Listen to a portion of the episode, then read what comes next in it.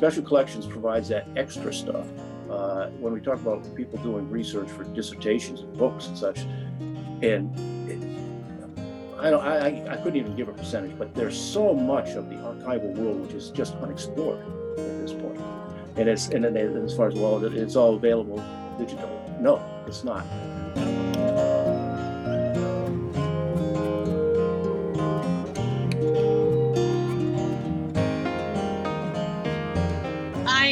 In Columbus, Ohio. This is Professor Elizabeth Renker from the English department at The Ohio State University.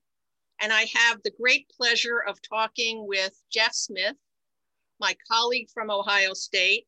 He is Professor Emeritus of the Ohio State University Libraries and the former head of the Rare Books and Manuscripts Library.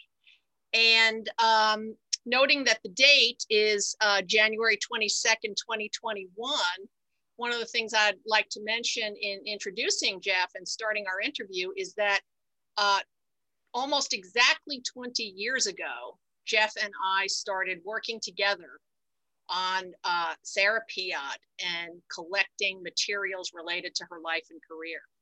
So I thought for starters, uh, Geoff, I would just ask you to recall um, how did you first come to hear about Sarah Piatt? Uh, from you, uh, when you start, when your interest started in it, and it uh, one of the truisms of collection development in, in, all collections, you build upon strengths because you want you, you just can't collect everything, so you want to build upon those particular materials that traditionally have been a strength. Uh, in our case, we had the Charvat, um, Charvat American Fiction Collection, which then was later became the Charvat American Literature Collection, which is particularly strong in the 19th century. So when you begin looking those terms, say, well, we begin with this broad old umbrella of American literature. Then we get into the 19th century, which is the greater strength of that collection. Uh, it is one of the strongest in the country for fiction. Then we realized that within our general collections, we had somehow, somewhere, this was before my time, received an outstanding collection of women poets from 19th century. That was part of the impetus for changing the name of the Charvat collection from fiction to literature. And Sarah Piatt was a 19th century American woman poet. Uh, analogous situation I could give you is the uh, Hawthorne collection at Ohio State, which is different in the sense that uh, has multiple editions of, of, of uh, uh, Scarlet Letter or Blithedale Romance or, or the others. And it was there for, it was established during the uh, uh publishing of the uh, compilation of the Nathaniel Hawthorne Centenary Edition under the auspices of the Center for Editions of American Authors uh, of the Modern Language Association. And it was many universities received different authors. Indiana had William Dean Howells, uh, Clark University had James uh, Fenimore Cooper, uh, Stephen Crane was at Virginia. And I always thought Ohio State was just very fortunate to get Nathaniel Hawthorne, one of the real giants. Uh, well, in your field, Melville was at the Newberry, uh, well, and working through Northwestern. And in doing that, they were doing textual editions, so they had to get as many copies as they could because of the traditions or the, the way of printing in those days that there were many changes made from edition to edition, and some of them could be quite significant. Uh, so we had that collection. And then, so you start with American literature and here an author, so you got to concentrate on that author. So Sarah Piatt fell into that sort of model. We've got a lot of women's 19th century American poetry, and why can't we just start specializing in that? Uh, ultimately, say, I'll just take one step forward, which is I hope is somewhat analogous yet. We end up getting manuscript collections of contemporary writers valued into papers. We won't, I mean, that will happen with Sarah, you know, already is happening with Sarah Piatt. So that's taking that next step to get the papers, which makes it in a strange way even richer or will be richer than the Hawthorne collection. Mm-hmm. But the idea is that you just have a, a a great depth of materials there. Also, as a part of the mission statement, I'm not sure if it's actually written as a mission statement, but in our heads, we were responsive to the state of Ohio. We are the state university, and that Ohio imprints or Ohio authors are always important to us. Uh, COIL's Ohio authors is uh, one of our guidelines for collecting. so Sarah Piatt again fits that. Uh, one of the other missions of, a, of uh, a rare books and manuscripts is to, and of any good special collection of libraries generally, is to try to fulfill the needs of resources for our faculty. So there, uh, so Sarah Piatt sort of used the common phrase now, seem to check all the boxes as to why we should pursue her. And then we have the connection with the Piatt Castles. And then Larry Michaels shows up. And it, I've just admired so much how the collection has developed because we now have books donated by Larry Michaels. Uh, we have the Paula Bennett papers, all this research. So it's really becoming, as you meant or will refer to, a center. And I think it'll also become beyond Sarah Piatt, I think it'll have, uh, have other cultural implications. The, uh, I'm currently reading Abe, which is the new biography of Abraham Lincoln by David Reynolds. And it's really magnificent. He refers to it as a cultural biography. I hadn't really heard that phrase before. I thought most biographies were sort of cultural, but I, I guess as opposed to literary or the more factual type biography. And in doing so, he's, he's really pointing out the culture of Lincoln's upbringing. That you know, while he didn't have these many books to read, or it wasn't that. In fact, there was quite a bit going on, and newspapers were abounding. And we talk about when he the, types of books he was reading, and, and I know you know all this, but maybe your audience won't, like primers and elocution books, which again, with Jerry Tarver collections, would contain wonderful selections of literature. So within those were biblical pieces, Shakespearean pieces, current poetry of the time. And Lincoln himself was a great reader of poetry. And uh, had apparently one of those wonderful memories, which I always admire in people because I don't have it, where they can read it and then just recite line after line after line. He could do that. So in the same way, I think like the Piatt could become like it is a cultural collection. It also made me think perhaps Lincoln read Piatt. I mean, that would be you know getting into the area of, of uh, uh, re reading theory or you know who read these works? And i know you're all thinking of that and doing that but the Capital is in washington d.c uh, was that actually was that during the civil war? Could you talk a little bit about the Capital geoff? I mean um, that gets started um, in the early 70s okay so by by donn piatt who is uh, sarah's husband's first cousin. Okay. Donn so spelled two n's d-o-n-n I'm mentioning yeah, this for our for our audience who might yeah. be unfamiliar, but yeah, you got this Washington D.C. collection uh, connection. And that and, well, that again, this as we talk about Sarah, really. So, so, for me, it really wasn't a difficult decision, hmm. uh, and because we also want to work with other organizations in the city, in the state, and so now we have the connection with the Piatt people, and that was where the capital, the original capital, was discovered. The and Ohio State played its role in, expediting yes. the uh, digitization of it. Yes. So it just keeps expanding. Yeah. Uh, when I look at the Paula Bennett papers, it's it's research paper, but it, it, as with any major research project, she probably raises more questions to be answered. So, as you know, a graduate student coming into that collection will just say, "Well, she she could have done more of this, and here are the materials right here to do it." I have to ask you. I remember that Paula Bennett also had an outstanding collection of Xerox materials of all American poetry. Is that, did, is that still there or did, did that ever come to Ohio State? Well, um, you know, I'm still in very close touch with Paula. Of course, she's thrilled by um, what has become of her papers at Ohio State and is a big mm-hmm. supporter of our collections. The last time I visited her, she was um, cleaning out closets and giving me boxes of stuff to bring back. So she has added multiple binders of Piatt related stuff to what she originally donated. She also gave us an amazing collection of early lesbian zines mm-hmm. from Cambridge in the 1970s. Mm-hmm. And that, that, of course, has gone into our LGBTQ uh, zines collection. Uh, she is not ready yet to uh, hand over all her other uh, photocopies of yeah. women poets, but uh, we'll they will come to us someday. Um, but you're right. Yes, well, that's that's the other very valuable research of Paula's that you and I have been talking about for a long time, and she is very glad, as with the zines, to know that it's going to have a good home. Yeah, we have talked about. I'm, I'm very glad to hear that. uh, because again, it, it adds to this cultural collection. Mm-hmm. And uh, another analogous situation, we have the Hilandar Research Collection here at Ohio State, which are microfilms of medieval Slavic manuscripts from Mount Athos mm-hmm. in Greece. And people, well, microfilm collection. Yeah, except they're the only copies in the Western Hemisphere. Yes, yeah, yeah. And, and in fact, Mount Athos had a major fire where things were damaged. So in fact, they may be the only text, not original materials, but the only text available. Yeah. And what Paula did, as I remember it, is go through reams and reams of newspapers, and we don't even know if those are still existent. So they are copies, but yes. they are the text. So yes. it, it, it, just may, it'll make that collection. So it, the collection will become bigger than Pi in, mm-hmm. in its own way.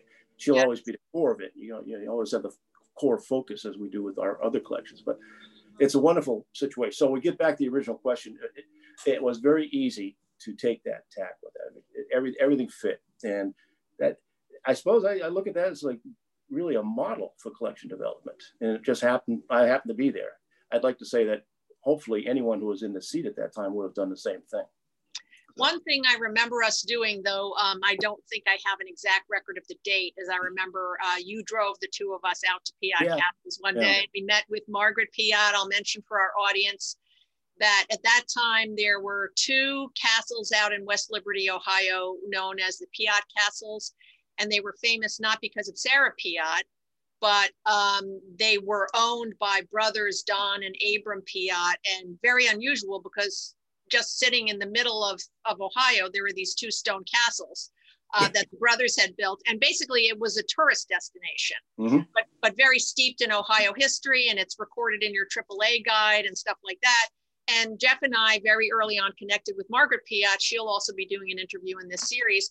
And so I think, Geoff, um, that was one of the first things we did after we started talking with Paula Bennett about her papers. It was early. I, yeah, I can't remember. It was early. Yeah. I, and speaking of that, I was surprised that the castle, which is the more famous one, uh, uh, Donn Piatt's family, his brother, I think, that they had 60,000 visitors a year, which really surprised me. I mean, I think that speaks just to the the significance of the Piatt name in the state of Ohio. Uh-huh. Uh, it, and it, again, well, then the other thing is that the final thing is that Sarah Piatt is really worthy of this. Yes. I mean, I'm not I, am not a scholar to speak to that part of it, but I certainly have read some of her poetry, and I was very impressed. I, I don't I can't remember the exact poem, uh, but and I'm only going to paraphrase it because I don't have that gift like Lincoln.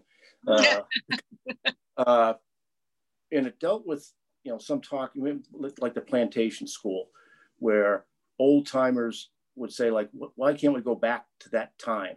You know, mm-hmm. this old uh, gone of the wind type thing. Yeah. And there was a poem, and she said something. It, it just moved me. It's so that you know because of the war, so that everyone could rise up and die again. And I thought, yeah, let everybody die twice. What a wonderful thought that is. Mm-hmm. And I just, that was, to me, it gives me goosebumps now. I don't know if I'm phrasing it clearly enough that you can remember what poem it is. Yeah, I think you're, I think you're talking about the poem um, called Another War. So yeah. what I'm going to do is here on the, in the background of our talk, I'm just going to pull out the poem and read you a couple of lines and see if, um, based on that basis, if this seems to be the one you're talking about. Um, this is one where, as in many of uh, Piatt's poems, the premise is that the, the, there's a person speaking in the poem who turns out to be a mother, and she's having a conversation with her child. And um, they're watching soldiers marching, and the kid is so impressed with the uniforms and so on that he says, Can we have another war? Because he's attracted yeah. to the romance. And she mm-hmm. says, Another war? Um, is that the one you're thinking of, Geoff? It, it may be. I, I, I, the impression I had was the idea that the dead would be would become alive again. Yes. would die. It would die again. Yes. And or maybe it's her memories of. But it goes back to what I, what Larry was talking about uh, in the in your interview with him about the voice seeming, you know, seemingly the domestic voice, whatever. But it's just so dark and telling, mm-hmm. and, and and really dealing with major issues yeah. And that's the that's the struggle, as you know, with most 19th century American women poets, is that they're constrained and have to have to make their mm-hmm. points through innuendo and uh, irony and that sort of thing. Well, I thought maybe since you know one of the one of the really fun things about these interviews is that our listeners who aren't familiar with Piatt's poems, when when um, when during these conversations pe- people bring up favorite poems, it's really fun to pull them out and read a few lines and give yeah. people a sense of what the so i pulled out another one geoff too that i think maybe also and, and this is nice because it's taking us into all these one of uh, piatt's topics one of her many compelling topics and this one being the war and the aftermath um, one of my claims about piatt is that she's also a great poet of reconstruction mm-hmm. this reconstruction has been basically ignored in American literary history until very recently um, this is one aspect of her career that that needs to be um, read much more carefully. But there's another one, Geoff, called "There Was a Rose," and the speaker of the poem is listening to someone who is romanticizing the war. Uh, the poem was published in 1873 in the capital.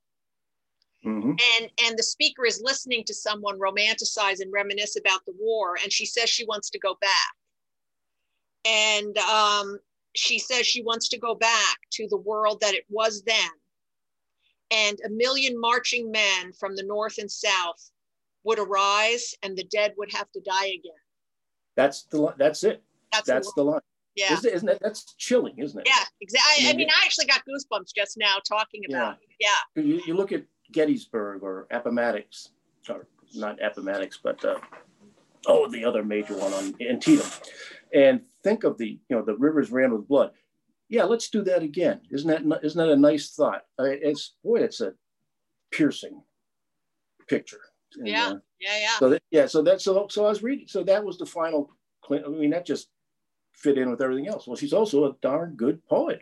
Yeah yeah. And, uh, and and you, you address this with your other uh, interviewees that th- there seems to be a period of rediscovery well well you know the famous Melville story of the Raymond Weaver, I think, 1920, suddenly from Princeton, they said suddenly, hey, this guy's one of our great writers. So he he languished for years, and Emily Dickinson, and we don't know how many others, but it's scholars like yourself and Larry and Paula that are bringing this the, to the attention of uh, the literary community. Hmm.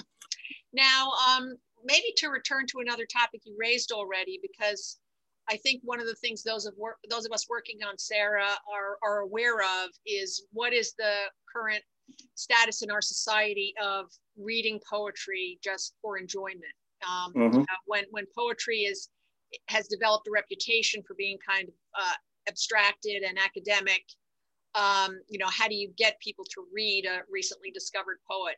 You mentioned the um, the Charvat collection and the um, component of it that included women poets. Mm-hmm. Um, can you talk at all about that collection and whether it got used and where it came from, or these things that um, that you um, can talk about for a few minutes? Yeah, uh, it, it, probably hasn't been used as much as it should be because I don't think that 19th century American women poets have had the attention that they should have, and I think that will change. And it was just there before I came, and I unfortunately can't remember the name of the donor. Is it Tuttle by any chance? The Tuttle collection? Does that sound it, familiar? It does sound. Was that was that okay. at Ohio? That was well. There there is something called the Tuttle Collection, which, yeah. um, if I recall correctly, we got in the 1950s or something like that, and it's right. a. That, that's probably it then. Okay. Uh, and the provenance notes weren't part of the record in those yeah, days, so a lot of that dis- right. disappears, and we can talk about that later. Yeah. Uh, but so within that, whatever reason it was, and find out who Tuttle is, mm-hmm. uh, you had you know, the Cary sisters, you had uh, Lucy Larcom, Elizabeth Stoddard, they were all there. Yeah, yeah. So many of them. And so that, and it was in our general collections. Mm-hmm. And so one of the initiatives, initiatives we took after we started with the Piatt was to transfer those mm-hmm. to rare books or the William Charvat American Literature Collection. So suddenly it wasn't just Piatt. We had this wonderfully well-designed collection, someone who knew what he was doing, or she, I don't even know if Tuttle is a man or a woman. And it was it was wasn't comprehensive, but it was extensive. So we ha- again had that core that really makes us not you know for American poetry, but just American 19th century studies. Mm-hmm. And it, we're just it was nice that we were able to that the books didn't disappear. And again, as I'll say, I don't think it's getting the attention it should, but it will get more when perhaps people start thinking of Piatt and what her relation is to these other writers and who are these other writers and you know and just viewing them as you mentioned reconstruction which uh, considering what has happened in our capital of late mm-hmm. speaks well yes to you know, a very difficult time i mean oh gosh think about that home geoff i mean yeah. another war right right it's, by the way you do know that the republican party lincoln's party is now the Democratic Party, and the Democratic Party is now the Republican Party.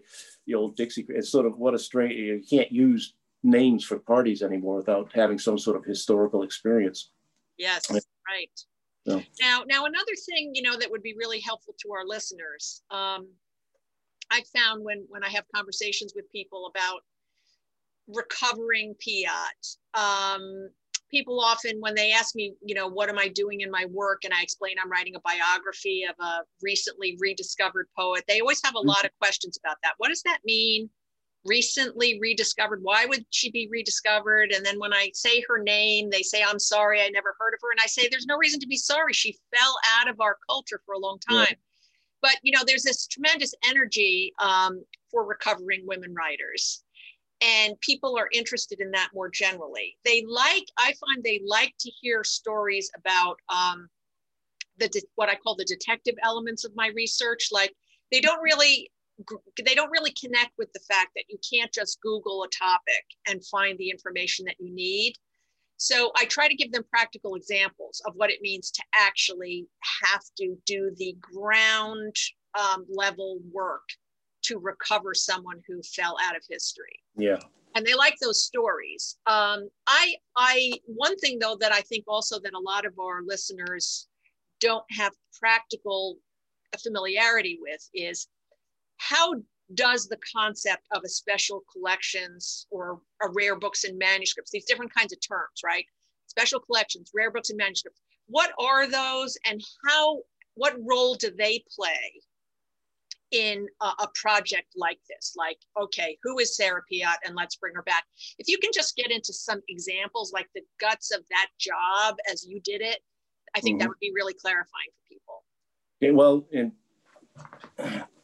special collections is the broader term and when we use rare books it's literally what it says books they have more artifactual value or as much artifactual value as uh, tomes of knowledge, uh, in that some of them are hardly ever touched at all. Uh, special collections goes beyond that in that you might have 20th century material, 21st century, I keep forgetting, we're 20% of the way into the next century. That people, for instance, Stephen King. Why do you have Stephen King? Well, because we have a core collection of American fiction, but that you know we're building for the future. So special collections, and, and they're not rare because he publishes hundreds of thousands of copies, but it's part of the comprehensive collecting of it that makes it a special collection. And then within that, you have your, your Hawthornes, your Piatts, uh, your Raymond Carvers, manuscripts and other manuscripts, the Burroughs. Uh, and that is what really provides, I think, more of the research value because you can look at, I know, and I'm a, I, I do, a lot. I do textual scholarship and it is important to have the original editions for clarity, for making sure that you can provide people with all possible choices of, of readings that they might have from a single text, like the Scarlet Letter. Uh, but for the most part, for most scholars, they can read a Norton Critical Edition. That's fine. You don't really need the book. Special Collections provides that extra stuff. Uh, when we talk about people doing research for dissertations and books and such, and it, I, don't, I, I couldn't even give a percentage, but there's so much of the archival world which is just unexplored at this point. And it's and, and as far as well, it's all available digitally. No, it's not because the costs of doing it are outrageous. Uh, priorities are made within each library. And unless you have an advocate, a supporter for doing that, it's not going to happen. And then whoever was in the seat at the, or you know, in charge of the collection at one time retires or dies, moves on, and they lose that advocate and the papers just disappear. I mean, one thing that can occur which uh, you know when you're developing collection is and a phrase I always disliked was uh, curators say my collection. No, it's not your collection. You're doing it for your current faculty, your current students, and and what you as best you can perceive as interest to future scholars. And there's a tendency of some people just to build collections on what they like. And I don't think that's good because when they're gone, who cares? You know, they're like, I built this wonderful collection of, I don't some great, uh, just someone who's not really significant, but this person really liked it and wasted, well, I won't say way, I think invested poorly their resources that they should have been thinking of the larger academic community at that time. So that's sort of, you know, what we do. Uh, it's fun. You have, you're able to spend lots of money and uh, Ohio State was always very generous to us. And uh, so we got some magnificent collections. And so that's the fun part. And in my case, you know, American fiction is my area, but I wasn't building to collect for myself. It was just fortunate that there was a melding of my my interests and the collections. Now, part, part of the reason I was hired was because I had that specialty. Okay, so let's let's try to pull in to some examples for our listeners about um, what this meant with um, Sarah Piatt when you got your eye on her as an important figure. Mm-hmm. So, what what are some of the things that as a as a um, the head of the Rare Books and Manuscripts Library at that time, you would say, okay, this is an important um, uh, author for us to have our eyes on. Okay, so what happens next? What do you do if you're in the world of special collections? Well, you you identify the corpus and create a find.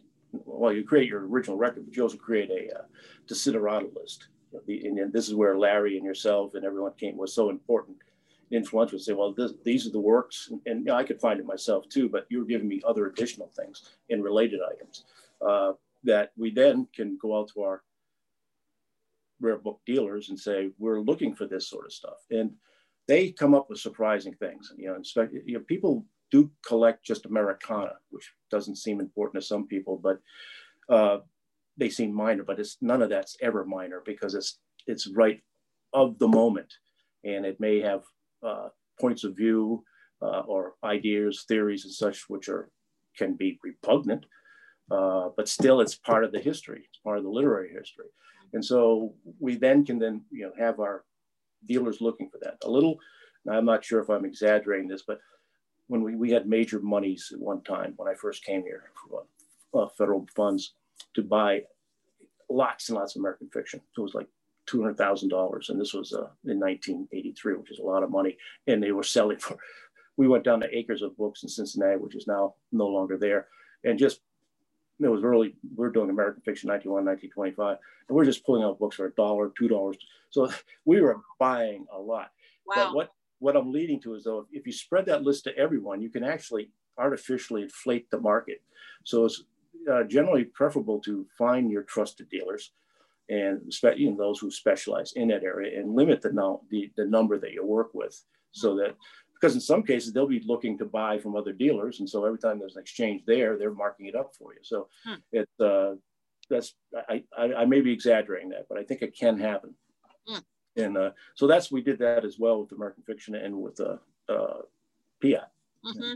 now one thing you and i talked about numerous times over the years um, it was you i remember checking in with you about this and you saying to me that you found it very puzzling that the dealers were not turning up books by sarah piatt yeah as someone who published you know 18 books and you said you were surprised that there weren't yeah. more hits do you do you have any reflections on on that i mean let's make sure our our, our listeners understand that for an author like this that pretty much nobody has heard of mm-hmm nobody really has any reason to collect this person. I mean, unless you're just yeah. collecting general items, right? Um, right? Nobody was really looking for books by Sarah Piatt. And so it's not until she becomes a better known author that the prices will go up. Yes. And that people it, will start cataloging by her name, right? And especially when you come out with uh, bibliographies and anthologies, and you now have checklists to work with Mm-hmm. Uh, and people, a lot of collectors work with checklists. Uh, your uh, your outstanding collectors tend want to be completists. They want everything of that person, mm-hmm. and that just wasn't the case in that at that time. And I think we go back to the general issue that uh, 19th century American women's poetry was not prominent, mm-hmm. and the dealers really want to sell books. It's a business, and so they and they might very well have had a lot of that in their stock, but that hadn't been recorded. The, the old uh, right. traditional sort of uh, book barn that I've seen been to many, you know, literally barns just full of books. They don't know what's there. Uh, then suddenly, well, wait a minute, we have some old 19th century. Let's, yeah. let's go through there. So they start, they will start to emerge. Right. Uh, you, you never know where things are going to be. We just talked about Clintonville, and this is related to collecting, not to Piatt.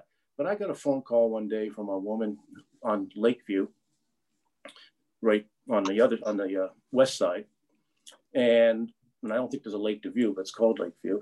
And uh, she said she had some old religious works, and, all, and that's one of the more common. We have an old Bible from 1900. It's like, well, that's not really an old Bible. Well, then she started giving me some dates, like 1521, and it turned out that the collection she's talking about belonged to a woman who had been the son of a Lutheran minister who had been at Capital. And these books have been passed down. They've been, I guess, the first son becoming ministers somewhere in the 19th century. It came over the United States. And the collection at this point was in Arizona. And I, I went out personally to get it. You went out to Arizona? Went out there, and it, oh. was in a mobile home park in a, in the desert. Oh my and, God. and they had it appraised out about $40,000 worth of Reformation materials, which again, we have a fantastic Reformation collection. So this is just to point out that you don't know where anything is. You, you start going through the mobile homes wow. in the Arizona desert, you don't know what you come. She had a 16th century Bible? Yeah, yeah well, and she had Luther works. Oh my and, God. yeah, so it was. Uh, oh, holy cow. And, and, and you're, you're, that's not your area, but you know that we have that great Luther collection. Yes, absolutely. A Reformation. Oh wow. Oh, yeah. A mobile home in Arizona. Uh, it, it, was funny. Uh, wow. I bore your audience with this, but the only thing she said was that she didn't want any acknowledgement. Wow. That you want, want to be anonymous. I thought, because people give you uh, paperbacks and they want their name to be etched oh. into the wall. Yeah, yeah, yeah, yeah. She, and she said, so well, we'd like to, but she said, no, Please don't. Interesting. Wow. I should mention she was the last of the. She had been adopted, and she was the last of the line. No other. So this, if she hadn't given them to us, I don't know what would have happened. so them. what was the connection with Lakeview? If she was in Arizona? oh no, she, this is a uh, friend of hers. Oh, I see. Okay. And yeah. Said, well, let I'll call Ohio State and see if there's any interest. So again, word of mouth. Wow. Yeah. But taking us back to Piatt, of course, what yeah. this means, an author that pretty much no one has heard about mm-hmm. um, but who published widely in newspapers, magazines, and mm-hmm. book form. There is probably a lot of stuff out there, and people just don't understand that what they have has acquired a new type of value. Right. And again, uh, uh, the locality that because she was an Ohio writer mm-hmm. and had family and friends in Ohio, you would expect that there might be a good number of books in our own state. Yes. Yeah. There so many old homes with just these old bookcases yeah. full of books.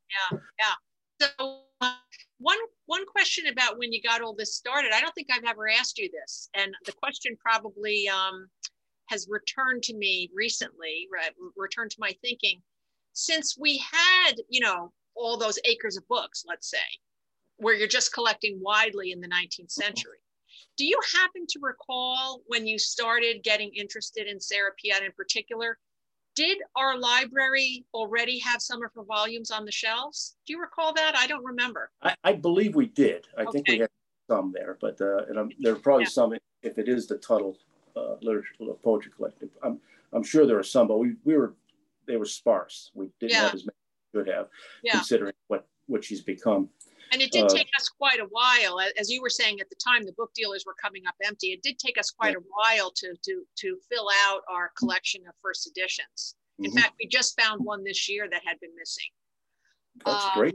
Yeah. yeah. yeah. So I think there's only one more that we still need to acquire. That, well, that's terrific. Yeah. And now, now of course, you have to get the multi because she's you're concentrating on her and doing textual work. You have to get multiple copies of things. Yes, exactly. And that's right, something right. that uh, uh, a lot of the much of the public don't understand. You know, why do you have to have multiple copies to, come up with the pure text? Well, that doesn't mean much. Uh, the and administrators don't always see it that way either. You know, they would. I won't get into that. The I was going to remark upon the the direction that the Piatt collection took. Yeah, I have been well when I came to Ohio State. We were compiling a database of American fiction, and that caused me to get connected with Henry Louis Gates Jr., who was at Duke University at the time, and he was doing the Black Periodical Literature Project. So I was became part of their advisory board. Hmm. And what he was doing was the same thing, was because so much of the African American literature was in periodical form. There was no, very few, they, they, weren't. There were some books, but they, weren't, they didn't have the same access as white authors did. So what they had done, and, and that turned into one of the great literary projects, is to go out and, as Paula did, and get copies of all the old, as many black periodicals they could find. And there were a lot of them. They weren't publishing books, but they were publishing a lot of periodicals. So that provided sort of a, a good late 20th century model of using technology and such to gather these materials and make them known. And I, I would say probably con- consciously we imitated that. Mm. Well, you know, that's a, that's a very interesting point, and I think it comes back to helping our audience to understand the importance of, of special collections. Mm-hmm. Um, I know that when I teach undergraduates and graduate students, they they really, and it's no fault of their own. It's it it just makes sense. I mean, they have a difficult time understanding what these resources are for, which is why the practical experience is so important.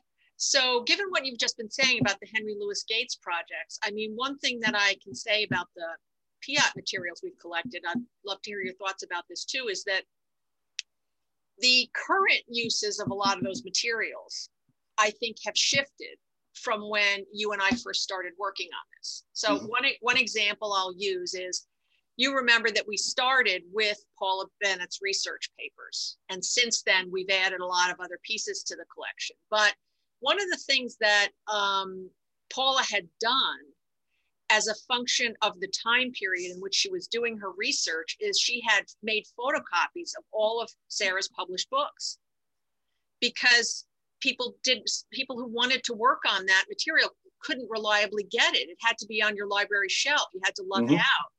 Yeah. And, and then Google Books hit as a project. Now, now I remember when we were doing Google Books at Ohio State. Can you can you talk a little bit about that moment, what that meant for libraries? Well, it's a tremendous moment. It's uh, it particularly was uh, significant for the rare books because they it turns out that Ohio State had a number of unique copies or rare copies. Uh, our concern was uh, the treatment of the books. We didn't want to I mean, it's great to have the copies made, but you don't want to destroy the original in doing the copy. So they actually took us, had us up there in uh, then Ann Arbor outlet, and it, it very. This is a humorous, but it's very secretive. That you weren't supposed to know it was there. It was this unmarked building. And then so we got in the building. There were the big multicolored Google neon uh, logo and they had you know and it was just bustling and they had you could i had firsthand experience of seeing how they have all these food supply. They had cereals and good food for their employees and this and that. And then they went down, they showed us how they were doing it and they're just flipping, flipping, flipping.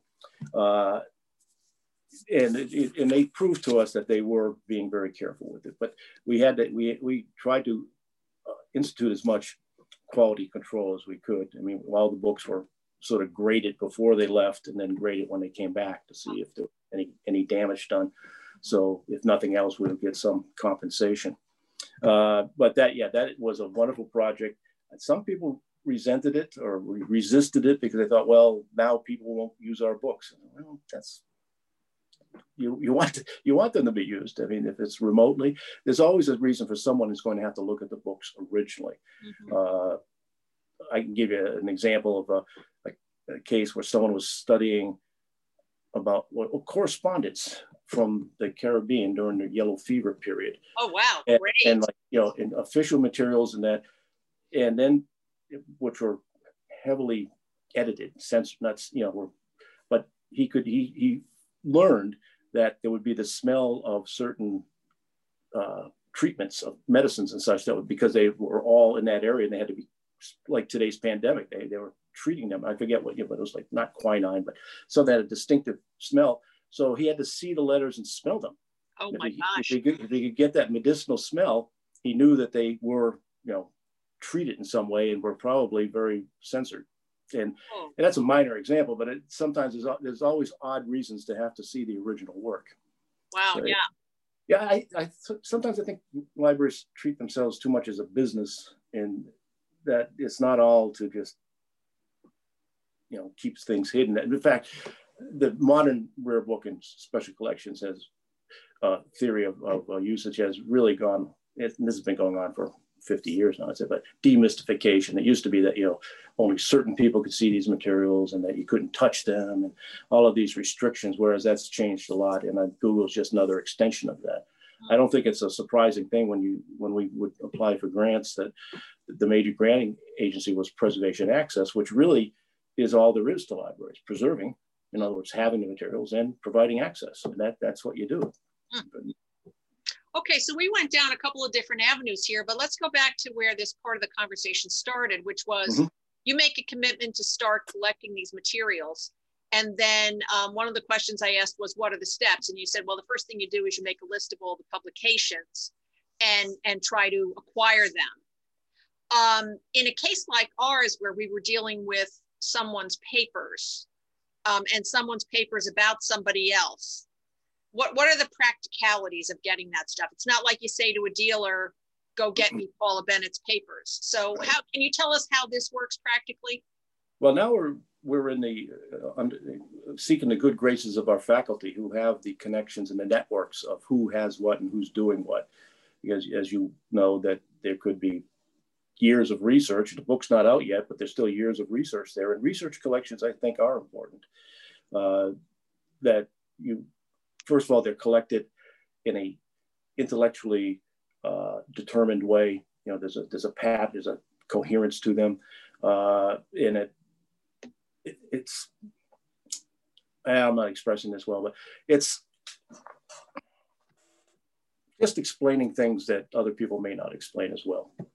And there, it's not your standard book that has gone under the pen of editors uh, or publishers who say, well, that's too much, we've got to take it out. There's a lot of unpublished stuff that comes out of these research collections. There's yes. many, many reasons yeah. why to have them.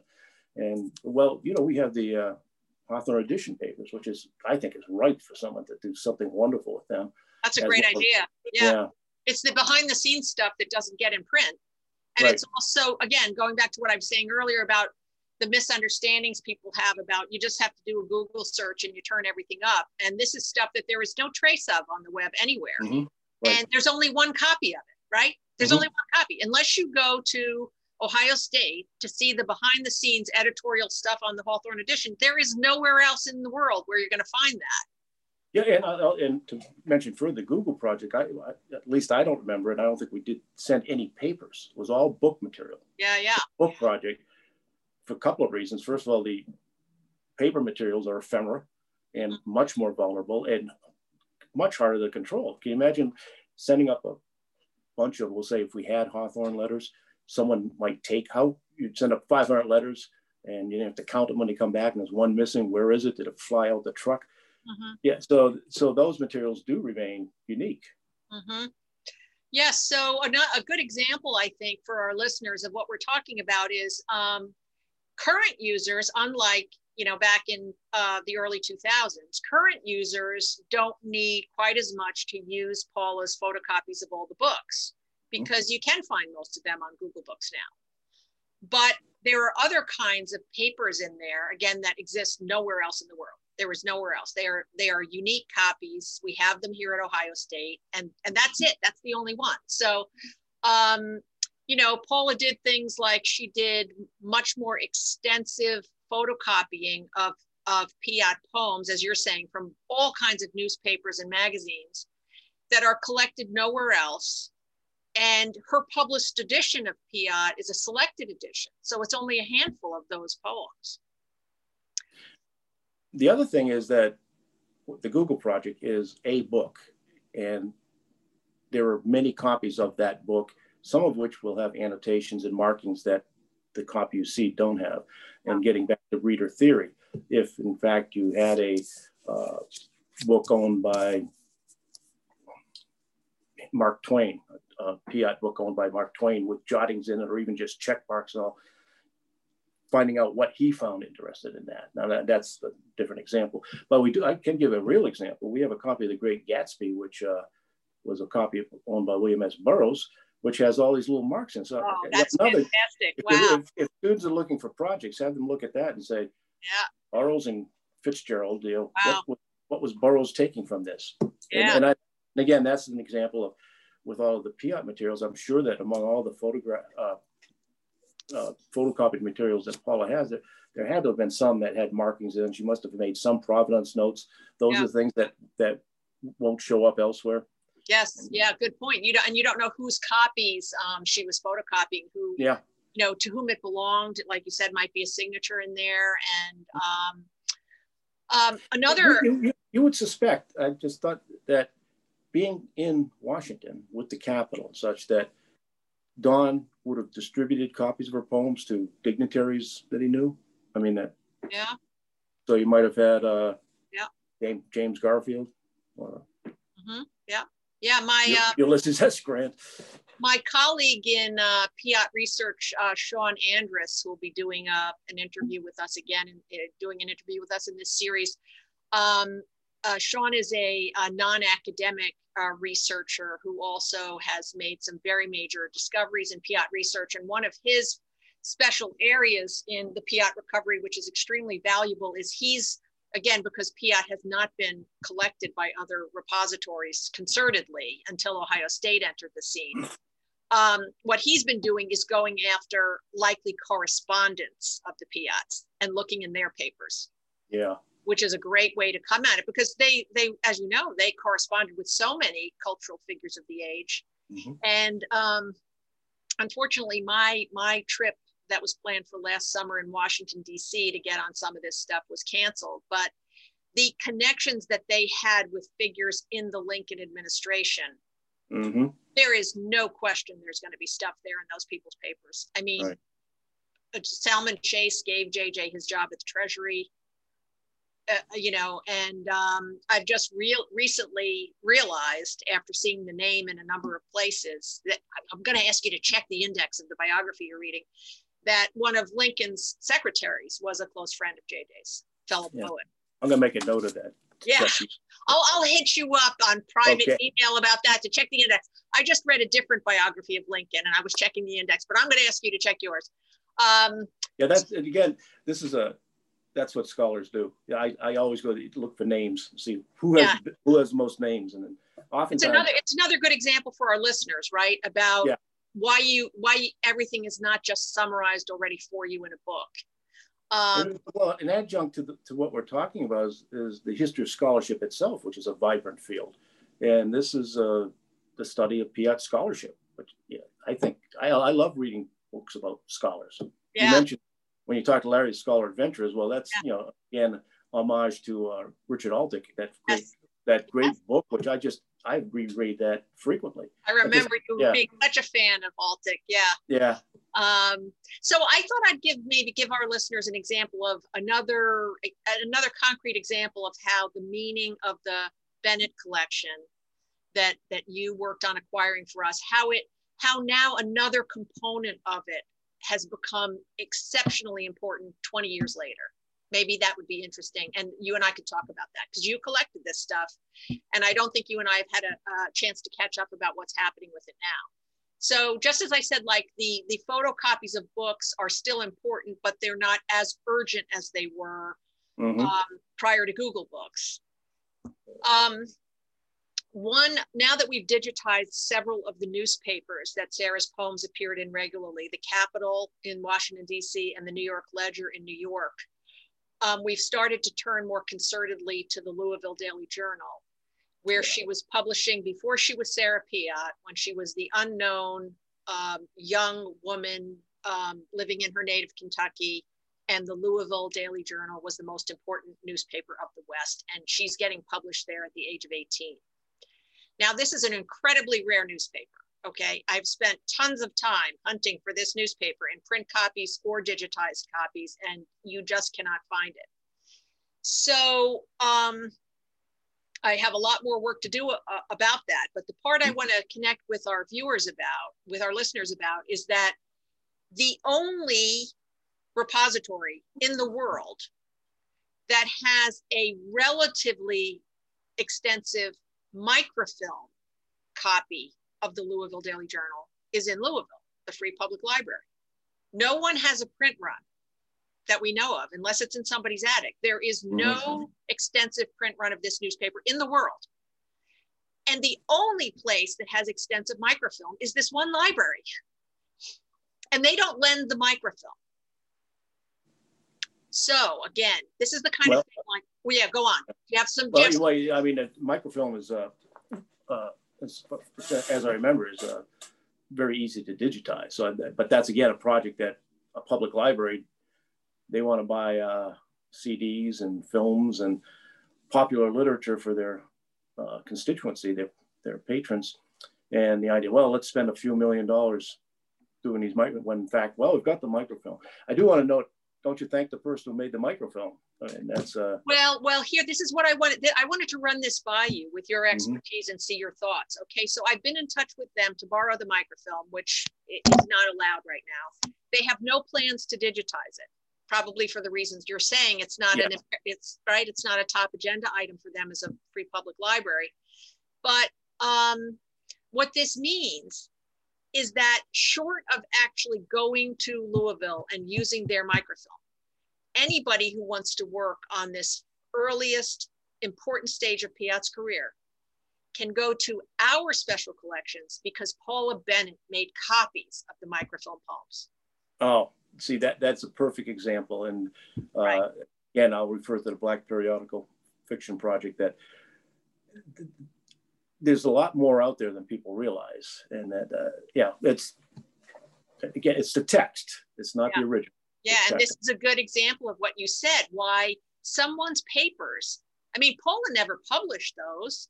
Mm-hmm.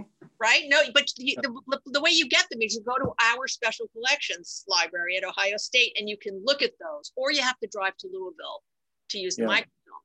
And, you know, boy, again, off camera, Geoff, if you can ever figure out how I could how I can move forward with this digitization project, that's my prediction yeah. right now. Um, and, and they don't have any record of the provenance. They don't know where they got the microfilm. So I can't go to the source even Again, that, that again, that's one of the sad histories that Provenance wasn't kept as Provenance notes not as closely as they are today. Part of our standard record is to put in a Provenance note, uh, like say our record, Ohio State's yeah. record. Because uh, that, that, someone, that's only relatively recent. Yes, someone had the newspaper for them to make the microfilm, right? Right. and by now maybe that's vanished maybe it was an old newspaper and they got rid of it i don't know any thoughts yeah. any guesses about that situation i would i mean uh, nicholas baker came out uh, oh i remember yeah with double fold and really uh, chastised the library community for getting rid of materials and he, in in some ways uh, he was correct that you you want to commend people for making the microfilm but then curse them for throwing the materials away afterwards thinking that you don't need them uh, I, I, I would just guess that the storage of it alone, when you calculate costs in library maintenance, is there's a, always a formula for how much mm. it costs for every cubic foot of space. Mm. And so hmm. you're going to keep, and how many people really are going to look at these old newspapers? And even under the best of conditions, they probably, if someone looks at it once, they're going to do serious damage to it. Mm-hmm. Uh, so it becomes a cost factor and and Nicholas Barker. Is it Barker or Baker? There's Nicholson. This you see, there's a rare one of the distinguished rare book people in England is uh, they have basically the same name, but one's Barker, one's Baker. I think it's Baker. But he tried to do that. He, he did buy a, a storage facility, but it just became overwhelming for him and, uh, and expensive, very expensive. Mm-hmm. Well, it's helpful to remind people about that. Um, one thing that makes me wonder, and this is pure speculation, I want to make sure our, our audience doesn't think this is fact by any means, but um, it makes me wonder if maybe they originally held the print newspaper and made microfilm in the interest of storage and then disposed of the paper. That might have been that they made their own. Absolutely. Um, so anyway, that's a, that's a good example. I mean, of what you were saying earlier. Why one of the one one example of why someone's personal research papers mm-hmm. could could hold something that is really a rare gem. Um, and and it's it's essential now to our understanding of Piatt's early career. And um, the records are sparse, and this is one of the few places you can get stuff that you desperately need to yeah. understand her earliest poems. and study of, as I said, study of scholarship itself. How does how does a scholar go about her her task? Yes. Yeah. Um, now, what would you what would be your thoughts, uh, Geoff, about um, at this point in time with the collections having evolved to where they are, given where we are in cultural history? Yeah, would you have any thoughts or suggestions about things to think about in the the Piatt related collections for the future, the present and the future?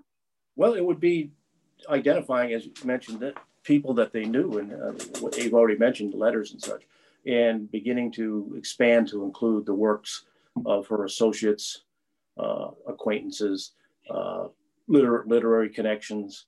Uh, if you, if you, I'm not sure if they exist, but if there are any publishing, printing records of the, you know, the famous Ticknor and Fields cost books, which is was in, of immeasurable importance to a lot of scholars studying the print history of Nathaniel Hawthorne and, and others. Uh, yeah, just expanding on a cultural level. Yeah. Just, the papers, so becomes, the, the papers of all those editors who published her in their newspapers. Because it does Sarah Piatt, this is I'm sort of like cribbing from the Lincoln book. Yeah, she lived within a culture. And the poems are enriched by understanding that culture better. Yeah. I love your question about would Lincoln have known about her and her work. Um, that's a great kind well, of. You know, as you think about it more, Lincoln was from Kentucky, and in fact, when he went, I'm just at that point in the biography, when he went to Washington as a representative for his one term as the House of Representatives, went and stayed in Louisville and visited Mary Todd's uh, family. Right. So, like, it was very, yeah. very likely that Lincoln would have read the Louisville paper. Uh, yeah, you know, almost, I think it would almost be impossible that he didn't. And Mary Todd, that connection too, being from Lexington, you know, she is roughly, roughly of the generation of Sarah's mother, who was also from the Lexington area. So, anti-slavery. Yeah, that social world is right. is right connected. Because within that, yeah, within that culture, I have the advantage at this point, having just read this, but that they had a lot of people from Kentucky going to Illinois because they were anti-slavery. Of course, you had a lot of people in Illinois who were pro-slavery. So Sarah Piatt was in that group. She was she was an not an abolitionist, but anti-slavery, and so the connection she would have had of the other of that social group would be really important to see. Yeah, it's it's it is fascinating. Um, and you know, I wanna I want to um, come back if we can for a minute to uh, questions about how libraries acquire things all the, this whole mystery of uh, for for for general readers it's kind of mysterious how these collections come into being um, and i thought i would use an example from my own research which is a, a very large collection of uh, family papers housed um, in sterling library at yale university mm-hmm. And this collection is called the Piatt Family Papers.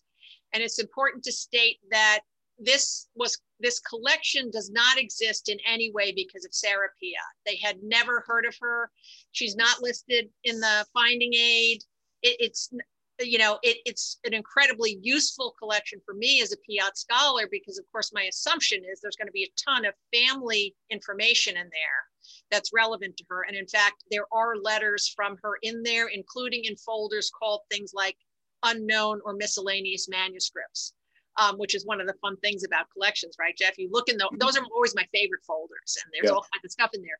You never know. Uh, yeah. So, so my, so that what the collection is is um, it's a collection of uh, thousands of pages of family correspondence among the family members of Sarah's husband. JJ. Okay. And it begins with JJ's father, the patriarch, John Bear Piatt, who had many children who fanned out across the United States during Reconstruction in the Gilded Age. And it's all their correspondence. So it, it's a fantastic historical record, but also there's a lot of stuff in there related to Sarah and JJ and their family relationship. So it's a gold mine for Piatt scholarship. So my question for you, Geoff, and I know that there's no way you can um, you can know what the facts are in the case of this collection, but I'd love to hear your guesses or your hunches based on what I tell you. So again, 3,000 pages. And when you look at the, um, the Yale University, the, the description of the collection, all it says is um, quote, part gift of Howard S. Mott, comma, 1954. Mm-hmm. Now, when I was visiting this collection, I, I asked the librarians to please check and see if there was any kind of provenance record with more detail, and the answer was no. So my question, again, trying to write Piatt's biography is, who had all these family papers? Because if they had these, maybe there are more. There's all kinds of stuff that we don't know yet about Sarah. Who was collecting them? Why are they together? And how did they end up in the hands of Howard S. Mott, who then passed them on to Yale in 1954? So, Geoff, you dealt with the guts of that situation so many times in your profession. Could you just share with us any thoughts about how somebody like me would run down a question like that? Well, uh, having the name Howard S. Mott is a, is a good start uh, because he was one of the great uh, Americana dealers in the country. I, I mentioned earlier that uh, we got Ohio State uh, got its copy of Modern Chivalry from him, which was again a nice piece of money that uh, Bill Studer gave us to do it. But you know, it's a landmark book to have if you have an American fiction collection. And rare book dealers go to estates when people die, and they they sometimes glean things. They sometimes take the entire collection. Hmm. Uh, if it's a significant family, I, I suspect that Howard Mott probably was brought in to assess and prepare the collection for sale. Hmm. Uh, perhaps, and he had maybe kept those papers separate. Uh, I it could he could have been a particular fan himself and gathered from several sources, but it seems to me it's more as if it came from a single estate somewhere. Okay. And, and I would, and well, Howard Mott's son, last, I knew, knock on wood, uh, is still operating and alive, and there might be records with with them because hey, that's a great idea. I'm going to contact yeah. him. Do you know his name? Uh, it escapes my mind right now. All right. But, but it still operates under his, his the firm still operates under Howard Mott. Oh, okay. All right. And, great. And I, you know, with the pandemic and all, I don't know what's happened to some of these people. You know, the book fairs have been canceled. You've, you've had to cancel conferences and, and research visits. I haven't been, I haven't been able to go to your book fair or anything like that. Right. Uh, but I, I, it's very, for instance, we always got many offers because we're Ohio and going back to Sarah we do collect Ohio materials, particularly diaries and uh, uh, journals and that sort of thing. And we would frequently get quotes from dealers in Ohio and beyond uh, with, you know, here's a diary of an Ohio soldier from the Civil War. Are you interested? Yeah, sure. And so I suspect that probably is what, and that right. fact, the fact that it said, I said it's mine, Howard, mine, that it was part gift, part, part gift. That yeah. if he had an affiliation with Yale University, we very likely might have. Well, what that, do you think of the language part gift? That, you know, I have these materials, uh, I'll let you have them for a bargain and then I'll, you know, you give me some money and I'll give you more than you're paying. Okay. You know, so that, and then then they could use it for tax purposes. Hmm. That that's a frequent thing that we did because in many ways, if you actually, because when you when a person sells that, they have to declare that as part of their business. If you can actually donate part of it, it actually can almost work out the same, and it benefits both the institution and the dealer. Hmm. So, okay. But yeah, I think I think you might get some satisfaction if you. That's a great idea. I will contact them. And. I think the other key piece here might be that. Um, and, and I'm going to check that too for you. oh, great! That, that would be yeah. wonderful. Thank you. Um, Sarah's last remaining child, Cecil, died in New Jersey in 1949. Mm-hmm. And so that would, I think, work with your theory about possibly an estate sale. If he had all the family papers upon his death in 49, mm-hmm. and then mm-hmm. Mott is giving them to Yale in 54. And he's an East Coast dealer. So, and, and not yeah. that it's not as though I go to different states to do things, but you know, he was so prominent I'm mm-hmm. sure that they said, who who's who can do this? And they said, okay. Howard Good, thank you. That's very helpful. Yeah. Um, well, so Geoff, uh, I want to just publicly thank you for the role you played starting this collection. um, you know, it's it's 20 years later. It is the best collection in the world. Um, of Sarah Piatt uh, materials related to her life and career. And I remember when you started it all. So uh, I just want to thank you in public. Well, it, it gives me great gratification to know that I did something. like, you know, I've been retired for, uh, I'll be six years now coming up. So. Wow. And thank you again for talking to us today. Yeah. Um, is there anything that you would like to add in closing about uh, Sarah Piatt's past or future? I, I don't think so. I think Okay. you know, that, uh, well, my, my major contribution has been the expediter of this, and uh, it's been a pleasure the entire time. All right. Well, Geoff, I'm going to um, stop recording and um, thank you again. Thank you, and we'll see you. We'll see you at Lucky.